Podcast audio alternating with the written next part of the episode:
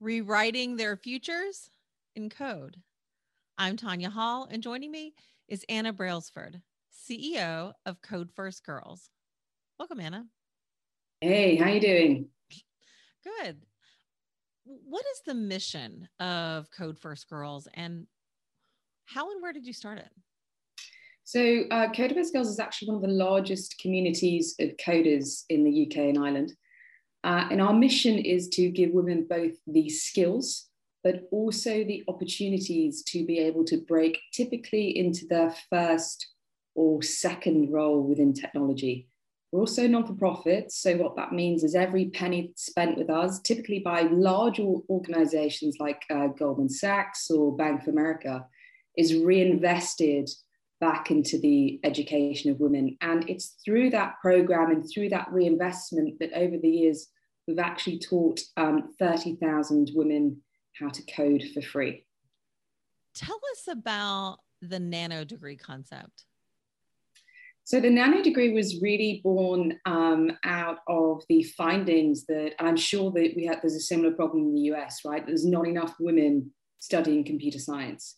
I know in the UK, the figures are around 19% of those studying computer science are women. And then what you find is that problem gets passed on into industry, organizations, female tech entrepreneurship, which by the way is a whole different conversation, which, which I could probably go on for, for, for a lot longer. So there's just simply not enough women studying that, that subject. So we wanted to create something that was free, we wanted to create something that had the level of depth that would prepare women if they were get, going to interview um, alongside a computer science degree student. And we want to do that in two areas where we see uh, very, very big gaps at the moment. And the first is within software engineering. And the second area is uh, within data professionals, so that whether that be data science or data engineering. You mentioned the nonprofit status how do you get your funding? It's mainly from the services that, that we offer businesses. So we have uh, we have products uh, which we sell to businesses, and businesses invest in those products in order to create female pipelines, in order to uh, give back to local communities. They might want to seed uh, within particular universities, but at the end of the day, very publicly, what we say and what we go out to companies with is that we want to get more women into your organization we want to get more women into software engineering and data roles. Um, and we're finding that investing in uh, our education programs uh, is um, you know, one of the best ways to be able to achieve that. That's how we, we generate all our, our money. It's, it's through the services that we offer, um, like I said, very, very large companies. So, what methods do you use to place students and graduates? So we, we are very, very selective about um, the, the women that get placed in our graduate programs. And by the way, we have different types of education, different types of educational intervention at different layers. So uh, for women that are curious about learning different tech stacks and different languages, we have things like massive open online courses to engage women so they can experience a range of different languages. Then we have sort of basic certifications, usually eight week certifications. And then the final layer is this 12 week nano degree layer. That nano degree layer has things like a tech assessment attached. Uh, we are basically profiling those women based on our clients' needs in particular regions.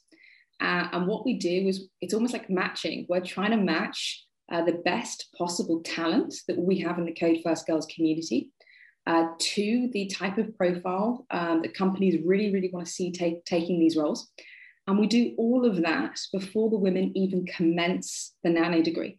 And that's why we get such a high level of conversion off the back of the nano degree straight into to tech roles in organizations. Also, work with women who are in mid career. What challenges do they face making a career change? So that career switcher, switcher population has really ballooned, uh, and it's it's ballooned particularly since um, the onset of COVID. So we're seeing a lot of women that would traditionally sit in maybe the hospitality or the retail sector, really wanting to retrain into technology. Um, they might have different considerations. You know, that they've typically got at least sort of three years professional experience under their belt, if not more. uh, but they're looking to essentially retrain to enter technology. Now, some of the reasons for that is because techno- technology is largely seen as more of a future proof career than I think a lot of the industries that, quite frankly, we've seen crumble uh, within the last year. So it's seen as kind of future proofing. But I think some specific challenges for those women, if you want to reskill, is obviously time, uh, but also money. Uh, time in the sense that they might have other commitments vis a vis, say, a fresh grad or someone at uni um, you know, uh, they might have commitments in relation to children or, or caring responsibilities and time. Uh, when we analysed uh, women doing these types of sort of 12 week courses, a lot of these courses require these women to give up their jobs, not to have caring responsibilities. So we wanted to create something that was completely accessible and completely free and based on meritocracy, whereby the best women in this space were going to be given these um, these sort of free nano degree spaces, but nothing was going to stop them coming into it. We didn't want to inhibit women. And quite frankly, we didn't want to penalize them for being a woman or being in work or having children. We were recently, t- we were talking before this interview about your recent expansion into the United States. Tell us about that and the scholarship opportunities. So, I mean, that that really came about as a wonderful accident. Um, it came about wonderfully organically in that we actually do uh, a lot of the uh, roles for Rolls Royce in the UK around data. And the program was so successful, the nano degree program for Rolls Royce female data candidates was so successful. Um, and the candidates got such a fantastic uh, reputation within Rolls Royce that Rolls Royce US came to us and said, look, can we replicate this program across the US? We took that back, and um, we do actually have about 10 to 20% of our community that sits within the USA anyway, that we've taught over the years from UK colleges, UK universities that have gone back to their hometowns in the US. So we have a community. We also uh, launched a campaign, a two to three week campaign specifically around this. And we were absolutely amazed. We were at least sort of 300% oversubscribed for the Code First Girls US Nano degree within a space of three weeks. And what that says to me is that the value of what we're offering and the need for this type of intervention has, you know, has never been more, more clear in my eyes. In the US, in the UK, in other countries that, that we've, we've uh, launched this in as well. So, what advice can you offer to women looking for careers in data science or software development? I mean, obviously, my first point of advice is please join Code First Girls. Uh, it's written into our mission, it's in our DNA to try and help you as much as we possibly can.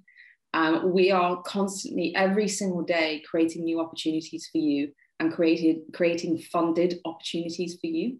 So we, have been set up in that regard. So, so please come and join us. Um, the second thing that I would say is, uh, where possible, you know, learn another language, learn another area, be inquisitive. When we look uh, for the best possible candidates, uh, when we sift things like CVs for companies where we know a match will take place, a lot of that is based on okay, have you taken part in a hackathon? Have you have you ever built anything, even if it's just rudimentary? Can we see what you've built?